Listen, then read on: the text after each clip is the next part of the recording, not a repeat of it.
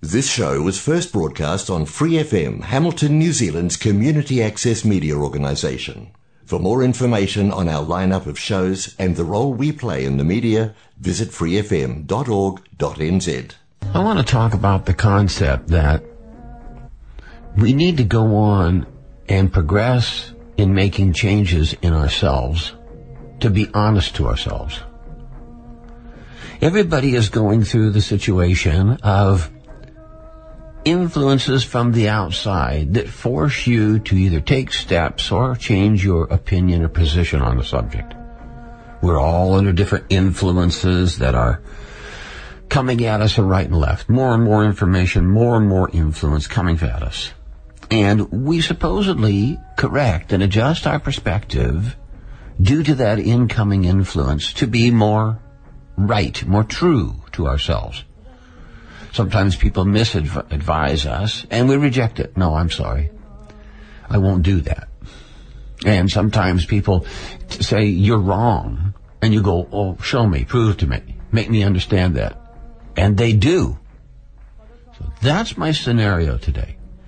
Let's say you're in a situation where someone has shown you that there's more to understand, or your position on the subject is not mature, and you need to adjust your opinion.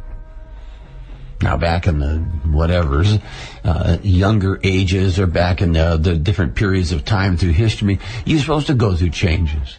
You're supposed to face changes. This was a subject in the 70s music, if you look at it. Going through changes, been through my changes. Life is so many changes. And everybody knows it. You go through changes as a little kid. You go through changes as you grow older. You go through changes as puberty. You go through changes when you have your first child who joins your family. You go through changes at every segment, every sector of a lifetime. Well, the real changes is supposed to be when you develop self-control, when you develop control over your mind. When you actually get to the point of perfecting your perspective. Now, in the Vedic literature, it discusses these concepts.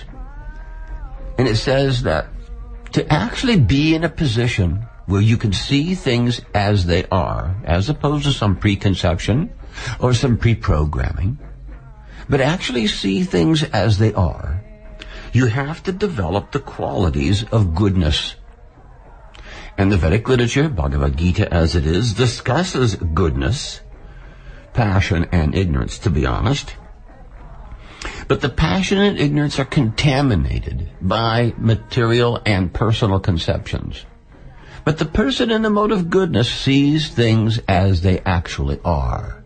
And from this position, he is motivated, and he has the capacity to improve himself and reach the highest level of purity. Now, some of the conditions and characteristics of one who is purely in goodness are as follows. Truthfulness, cleanliness, mind control, sense control, simplicity, tolerance, full faith, and full knowledge. Now, these are the characteristics of a person who is purified enough to see things in proper perspective. So if you're in a situation in your life and you're not doing that, one of those subjects you're not up on. Very few people are up on the control your senses and control your mind aspects, let alone cleanliness, simplicity, truthfulness. Everybody's lying. Doesn't matter who you are, where you're from, what training you've had, whatever your concepts, your morals, your principles, your ethics, everybody's still lying. It's a social characteristic now. Everybody's doing it. And so you can't see in proper perspective when you're contaminated by these concepts of life.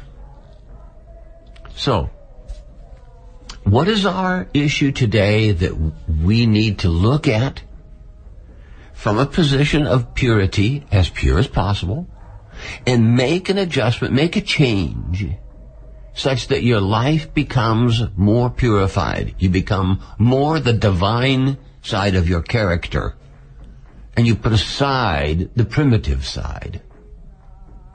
Now, the Vedic literature in our program here, we have been discussing how we living entities, eternal, spiritual living entities, are not these material temporary bodies.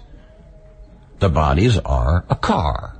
They are a vehicle awarded by material nature that we take control of, and we drive it through a lifetime.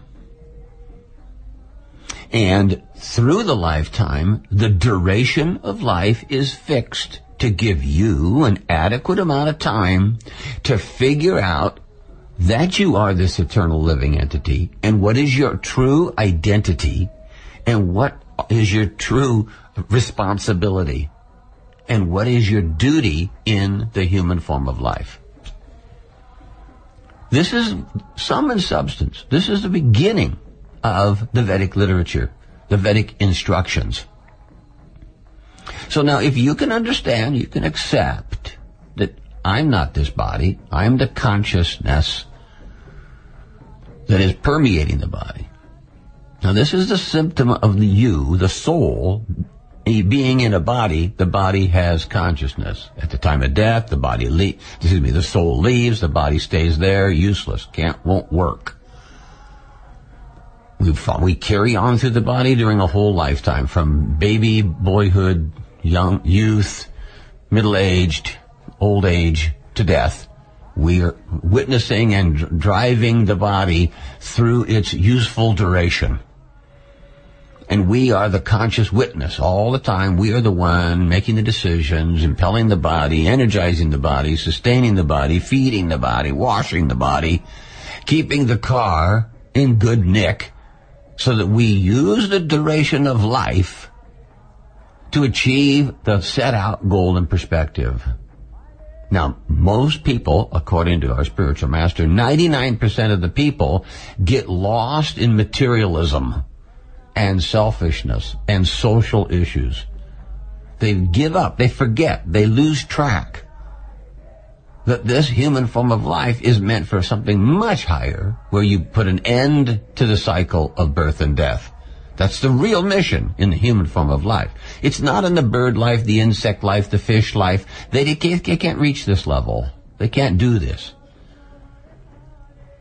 And so they cycle through birth and death, making decisions and fulfilling desires, and either elevating themselves in the type of body they get, or degrading themselves in the type of body they get, by their free will choices. So now you're in the human form of life. You have to recognize that it's a responsible form of life, because you have the intelligence, you have hands, you have discerning power, you have the ability to contemplate those things that are outside of your sense perception, which the lower species don't. You can't talk to a dog about 3 weeks ago, or what I did last year. They can't comprehend. No other species, none of the other species, can comprehend this outside of their perspective reality. They are very much in the now. Well, we are very much in our heads. We're in our internet, we're in the computer, we're in our TV, we're in our phone, we're in our family, we're in our society. We think we can change things. We go work for the council. They don't give a rat's ass. And our individual life is expended in materialistic things that don't lead us to understanding the goal of life. So the Vedic literature is here for that purpose.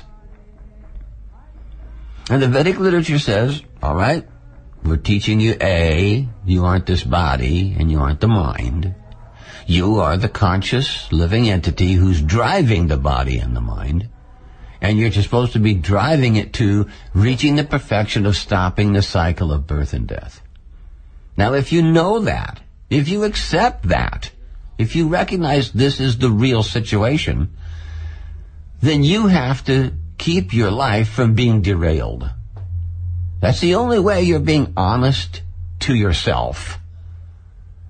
is if you keep your life from being derailed into materialistic activities that make no permanent yield. And then there is the next platform of true identity. You know now that you're not the body, then what are you? What is your definition, your constitution? According to the Vedic literature, we are all separated parts and parcels of the Supreme Personality of Godhead, Sri Krishna. God's name is Krishna. It's very simple. So if you are an eternal part and parcel of God and you've been given eternal independence, you have to recognize that you using your free will elevate you or degrade you, will purify you or contaminate you. So now you know two levels, that as an eternal living entity, you're supposed to purify yourself, and that you are a part and parcel of the Lord, and you are not the material body. So to be honest to yourself and your self-interest, you need to act on that eternal plane. On the eternal platform, there is a relationship between the eternal Supreme Personality of Godhead and you, the eternal part and parcel of the Supreme Personality of Godhead. So if there is an eternal relationship, which is pretty common sense here, then there must be a duty in that relationship. We can see that God is unlimited and I am very limited, so therefore I'm the subordinate.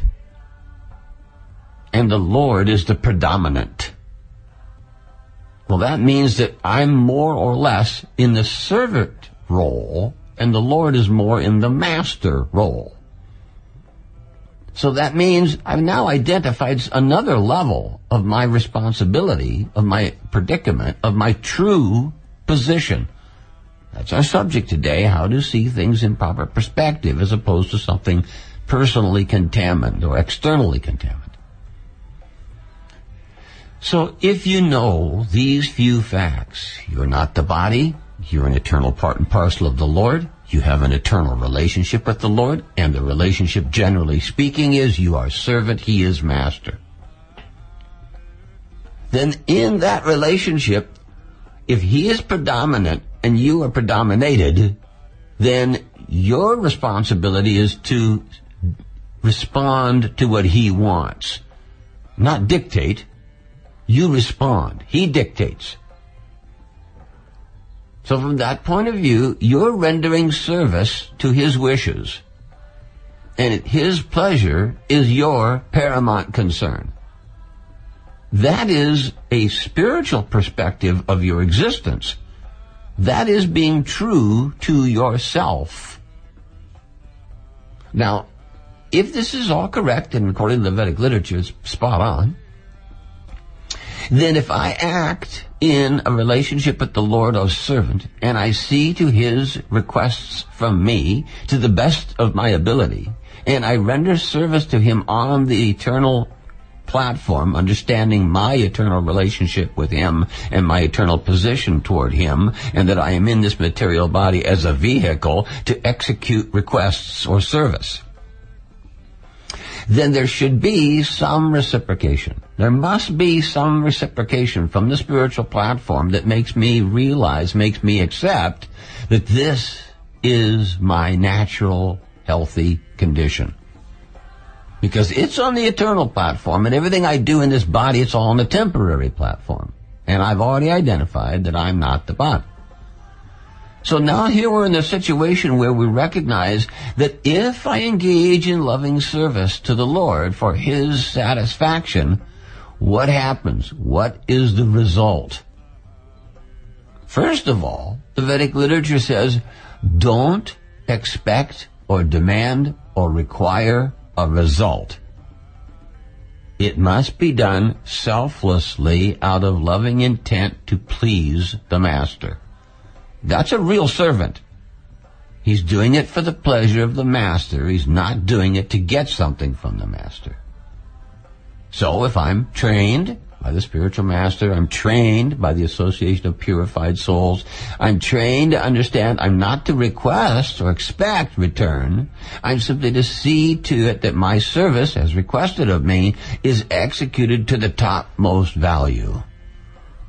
That I'm doing the very best service I'm capable of in my temporary body, made of matter, by the way. And that if that service is executed for the satisfaction of the Lord, His pleasure is the objective. His satisfaction is my objective, not my satisfaction. That's the material conception, the selfish conception of life.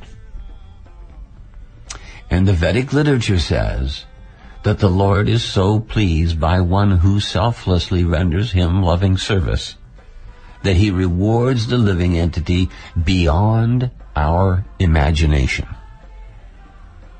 Not with things, not with material, money, assets, long life, no. With love, with fulfillment, with complete consciousness, full knowledge, satisfaction, contentment. This is much more valuable than a shiny new car and a pretty house and a beautiful woman or man, however you see things. So the Lord is not eager to award those who are devoted to Him with material rewards. On the contrary, He's eager to see that you have loving devotion. You have loving reciprocation. You have fulfillment and awareness and alertness and satisfaction. The highest level of pleasure. Not the temporary level we're used to here. This standard of enjoyment that we're used to in these material bodies and this material misconception, social misconception of life is all temporary and not very sweet and comes with its own side effects. So there's something much higher available to you. And the Vedic literature is intended to teach you that. That serving and glorifying and selflessly rendering loving exchange with the Lord is your natural, normal condition of existence.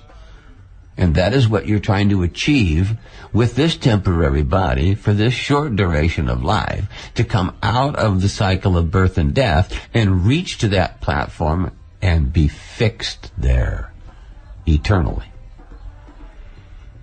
So now, if you know these things that I'm saying, if you've been listening to this program for the last 10 years, almost 15 now, we've been doing this program, you have to make a change.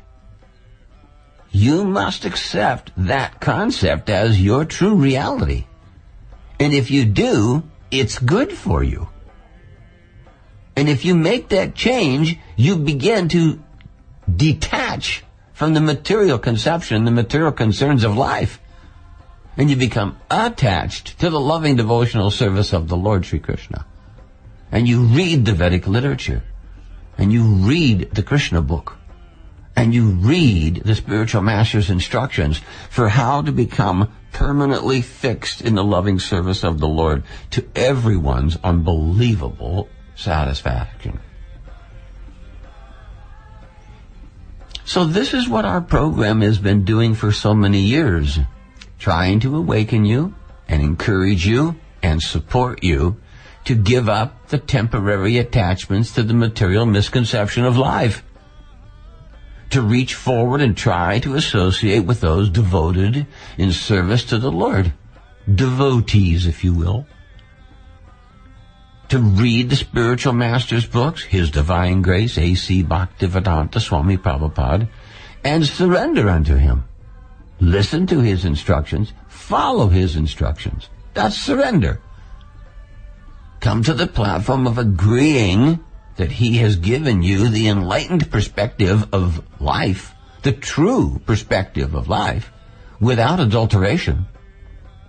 And all He asks is that you be faithful to your vows and help Him awaken as many beings from their misconceptions as we can.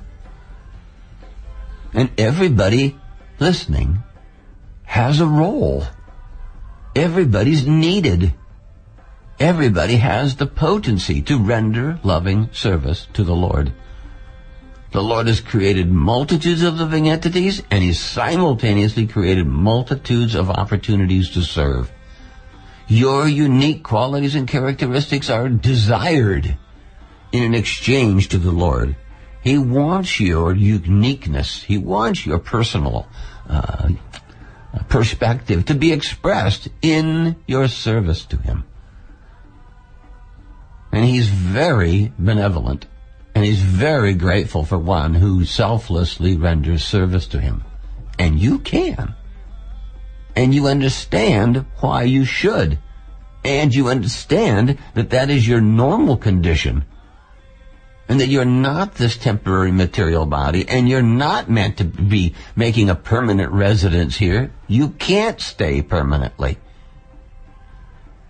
You're meant to use this material body and the duration of life that comes with it to awaken your consciousness to the level of rendering selfless, loving service willingly for the satisfaction of the Lord under the instructions of the spiritual master. That brings you to normal, enlightened, divine, uplifted, eternally blissful condition of life. That's the reality. And it's right there at your fingertips. The Vedic literature is being delivered to you by the grace of the spiritual master for you to hear and understand your true position. And then you have to make a change for your own best interest. You have to surrender.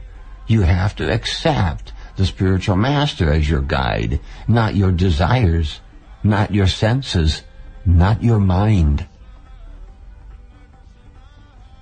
You follow your heart into pleasing the Lord, giving selflessly, pleasing others before pleasing yourself. These selfless, humble attitudes breed devotional life, breed devotional consciousness, infect everyone with a beautiful feeling of fulfillment, of involvement with the absolute truth, of service at the highest level, of completion of the quest of a cycle of birth and death to reach the human form and then use the human form to achieve the favor of the spiritual master and to read the Vedic literature and to come to supreme perfection in this very life. Devotional service begins with hearing, just like you're doing right now. And it further goes to chanting, where you're hearing this sacred series of words that is set up so that it purifies any impurity you may have accumulated on your long journey to this point. And it makes you purified, ready, qualified to render this loving service on an eternal platform that truly brings the joy, the happiness, the fulfillment every one of us is looking for, that is not available in the material world. It's available in spiritual activities, loving devotional service. Thanks for listening to this Free FM podcast. If you want to hear more content like this, you can support Free FM via Patreon. Head to patreon.com/freefm89 to find out more.